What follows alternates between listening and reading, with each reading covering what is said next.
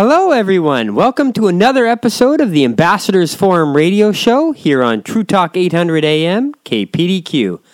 I'm your host, Roy Swart, father of seven, MIT graduate, active engineer in the high tech industry, and most importantly, bought and paid for bondservant of the Lord Jesus Christ. Our mission here at the Ambassadors Forum is to equip you to be able to answer life's hard questions the same way Jesus would. My guest today is Herb Gray, a close friend and fellow apologist and a founding member of the Ambassadors Forum. Herb is an Oregon lawyer with over 26 years of litigating free speech, religious liberty, and conscience cases arising under the U.S. and Oregon constitutions, including defense of traditional marriage, parents' rights, the transgender agenda in public schools, and the Sweet Cakes by Melissa case. He is a member of the National Board of Directors for the Christian Legal Society and has long been an allied attorney affiliated with Alliance Defending Freedom. Herb has practiced before Oregon trial and appellate courts.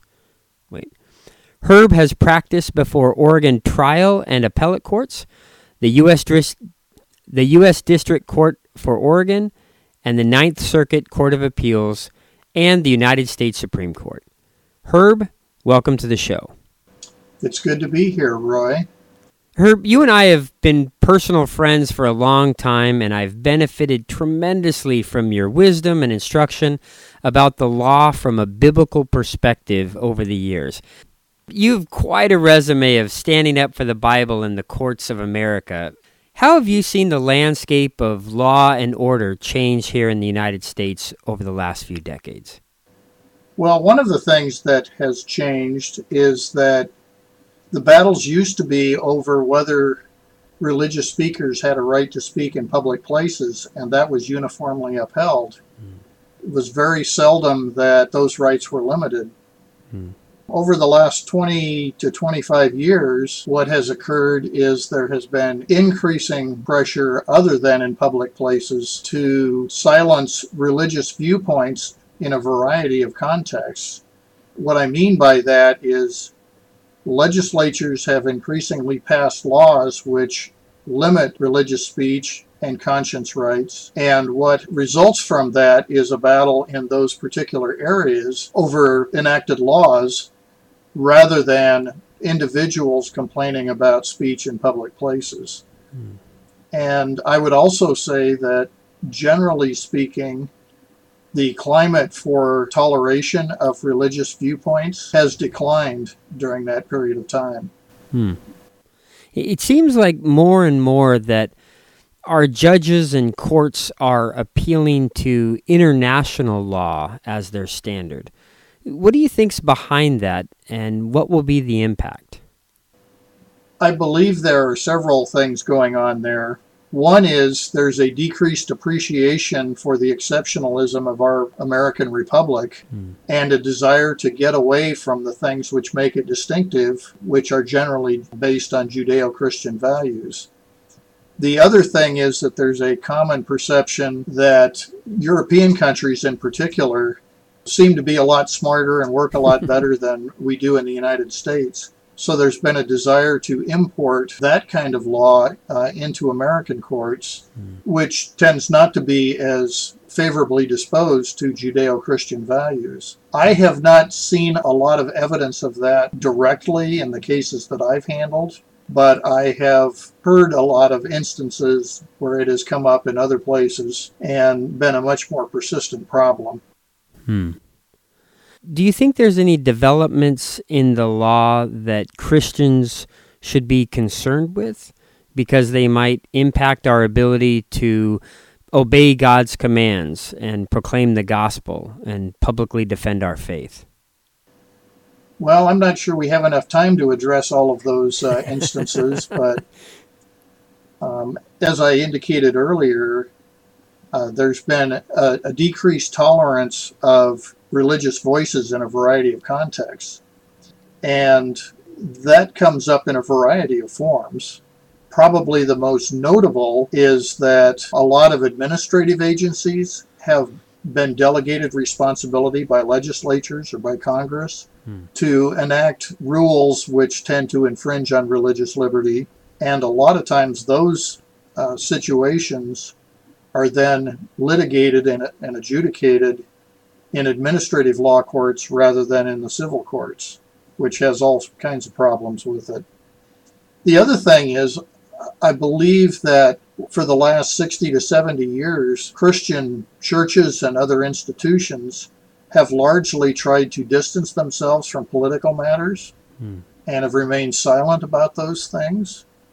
And what that has resulted in is contrary voices have pretty much dominated uh, the conversation. So when a Christian voice tries to intervene, you know, comparatively late in the game, the common reception is, well, what do you have to say about this? Hmm. As if there's really not anything that a religious perspective can add to the conversation. So, in part, I think the church has reaped what it's sown in terms of being absent from a lot of areas where these issues have been discussed. And secondly, I think it reflects that the government is increasingly encroaching upon religious beliefs and practices to an extent that the founding fathers would have found incredible. Hmm. I know I've heard some people say that the Bible commands Christians to always obey the government no matter what. Do you think that's true? Well, I know that there are voices out there like that. My response to that is if the government said that it's not okay to proclaim the gospel, would everybody accept that? My sense is that that's kind of an easy out for people who don't think very deeply about how our government functions and and how our government relates to other institutions like the church and the family. So the way I look at it, um, a Dutch prime minister named Abraham Kuyper actually came up with what he called sphere authority, which basically posited that the church and the civil government and the family were three core institutions that tended to overlap to some degree with each other, but each had its own independent area of jurisdiction. And most people don't really stop and think too much about what's really the area of responsibility for the church or the family as compared to the government. It is easy for folks to think, well, the government doesn't have the right to come into my house and tell us what we ought to eat and how I should, uh, you know, raise my kids and things like that. Intuitively, they think that's outside the, the government's authority but they don't really think much more beyond that. Hmm. And my own perspective is as the govern- government becomes more proactive and intrudes on more areas of everyday life, the other institutions kind of have to push back a little bit, or else pretty soon the government will be the only authority uh, exercising any power. Hmm. Do you think there are any restrictions being imposed on churches that people of faith should resist? Well, um, there are several different answers to that. One is that LGBT rights generally have a higher prominence in our society than they used to have. And those delve into areas of employment and who can go into what we call places of public accommodation or uh, venues that are open to the public, as it were. So increasingly, the government has passed laws which say that you can't discriminate against people on the basis of a variety of protected classes, including sexual orientation and gender identity. And the it makes it hard for the church when it has employees and is open to the public to be able to push back against government regulation in that in that regard. Hmm. It also comes up in the context of our current circumstances where there have been a lot of authorities, mostly governors and mayors of major cities, who have imposed a variety of restrictions to stop the coronavirus. And a lot of times, the restrictions that are imposed on places of worship and on people of faith are more onerous than they are in other places. Hmm. For example, in Nevada, the governor imposed restrictions on churches not having more than a certain number of people present for worship, but they allowed the gambling casinos to have 50% of their uh, normal population of people on the premises. Hmm. And a, the cynic among us would say, well, that's because the government makes money off of casinos, so they hmm. don't want to shut them down. Hmm. But it's a, a genuine example of what's happened in Oregon and a lot of other places where there's been litigation because the church has been restricted more than a lot of other institutions or, or even businesses. And are there standards that have historically needed to be met by the government about eh, how the laws are applied or for what purpose? And is that changing? Well, at the risk of becoming a little geeky here, throughout most of our history, what was applied when it came to matters that infringed on religious liberty in particular was what was called the strict scrutiny test. And what that means is, in order to limit any kind of religious expression, the government had to show it had a compelling government interest and that the means that they had developed for accomplishing that purpose was the least restrictive means available to do that, to accomplish that. So, what that means is that, first of all, the government has to show it has a really good reason for doing what it's doing. And secondly, it has to balance that against the rights of the people who are being uh, restricted in some fashion. So that was the historical strict scrutiny test that was applied until 1990. And then in 1990, the U.S. Supreme Court had a case before it called Employment Division versus Smith, where they said, well, we're not sure that we ought to still use the strict scrutiny test. We think if the government passes a neutral law of general applicability, then there's no need for the government to justify either its compelling interest or secondly show that it's taken the least restrictive means of regulating or accomplishing that purpose. Hmm. And what that really meant was that the government needed only to show that it had a reason for doing something, and they didn't have to balance or respect the rights of those whose liberties were infringed by doing that. And what came out of that was, first of all, a lot of restrictions on religious expression that previously would have been protected. Hmm. There's no balancing or, or concern over the religious expression. Hmm. And it was such a problem that even the U.S. Congress decided that they needed to do something about it. So they passed what was called the Religious Freedom Restoration Act in 1993. And as a sign of the times, just think about this. In 1993, the Religious Freedom Restoration Act passed the U.S. House of Representatives unanimously, and it passed in the Senate by a 97 to 3 vote. Wow. And it was enthusiastically signed into law by President Clinton, who was very proud of the fact that he was signing it into law. Hmm. What's happened since then is there are a lot of people who claim that the Religious Freedom Restoration Act just creates special rights for Christians, which get in the way of LGBT rights and a lot of other things. And because of that, it really authorizes hate speech. Hmm. So now the Religious Freedom Restoration Act is under considerable attack uh, in a variety of quarters.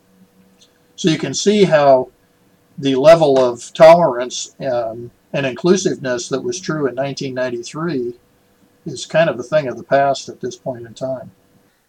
Wow, that's a, that's a great example, Herb. Do you think there's opportunities for churches and people of faith to be speaking up that we are not taking advantage of? Well, first of all, there are an incredible number of Christians who are not even registered to vote and don't vote. So, as citizens, the first thing that we have to say about how our government is formed and who it is that exercises authority over us, those people basically abandon the field and leave it to people with a different viewpoint. Hmm. And I would say, uh, from a biblical standpoint, that people who do not exercise their God given right to vote are derelict in their duties as citizens. Hmm. Secondly, I believe that there's a great amount of fear that keeps many people and certainly many churches from speaking up when they have the opportunity. And they hide behind things like, well, that's a political issue and we don't do politics. Well, is abortion a political issue or a moral issue? That's just one example of how I think that's a mischaracterization hmm. to hide behind the it's just politics uh, excuse. I think what what really needs to happen is that many many churches in in particular are independent and not really connected to other churches. So they never think of working together when they actually agree on many of these things. Hmm. And what happens is it's left to one or two churches or one or two individuals to go out there and and you know speak up for the gospel and the rest of the body of Christ remains silent and keeps their head down hoping that the uh, fallout doesn't land on them. And that's a fairly common problem. As a lawyer I can tell you lawyers can't go into court to advocate for a position if they don't have a client. Hmm. And there have been a number of times when people have contacted me and say they're really concerned about something, maybe uh, the curriculum in the schools that involves comprehensive K through 12 sexuality education or something like that. So we sit down and have a conversation. I say the law is in your favor as parents. Not to say that this is an easy win, but we should be able to push back. And are you willing to do what's required to litigate this? And generally speaking, the answer that comes back is, well, no, not really. Hmm. And these are individuals, but where are the churches? They're not even having those conversations.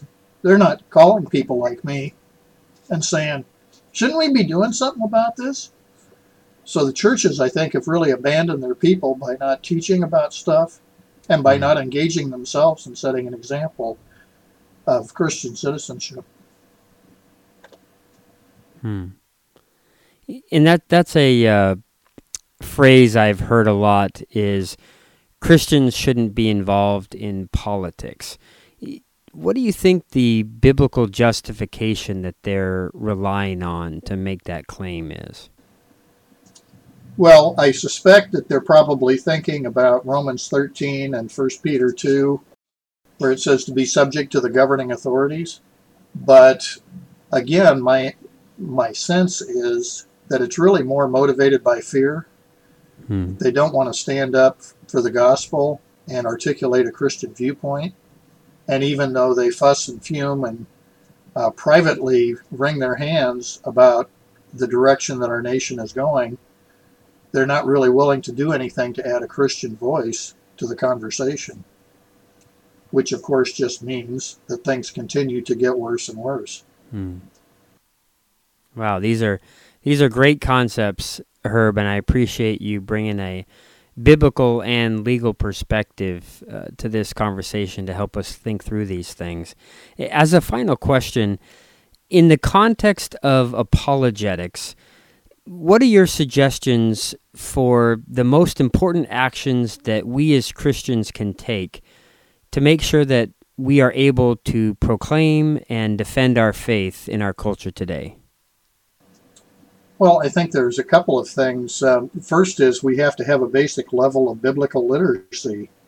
We need to know what God's revealed word says and what principles it espouses. And secondly, I believe that we need to engage our minds, which God gives us, and He tells us not to be transformed by the world in Romans 12, hmm. to have an understanding of, of particular issues where we can ask questions and try and drill down uh, in conversations with other people about what they really believe.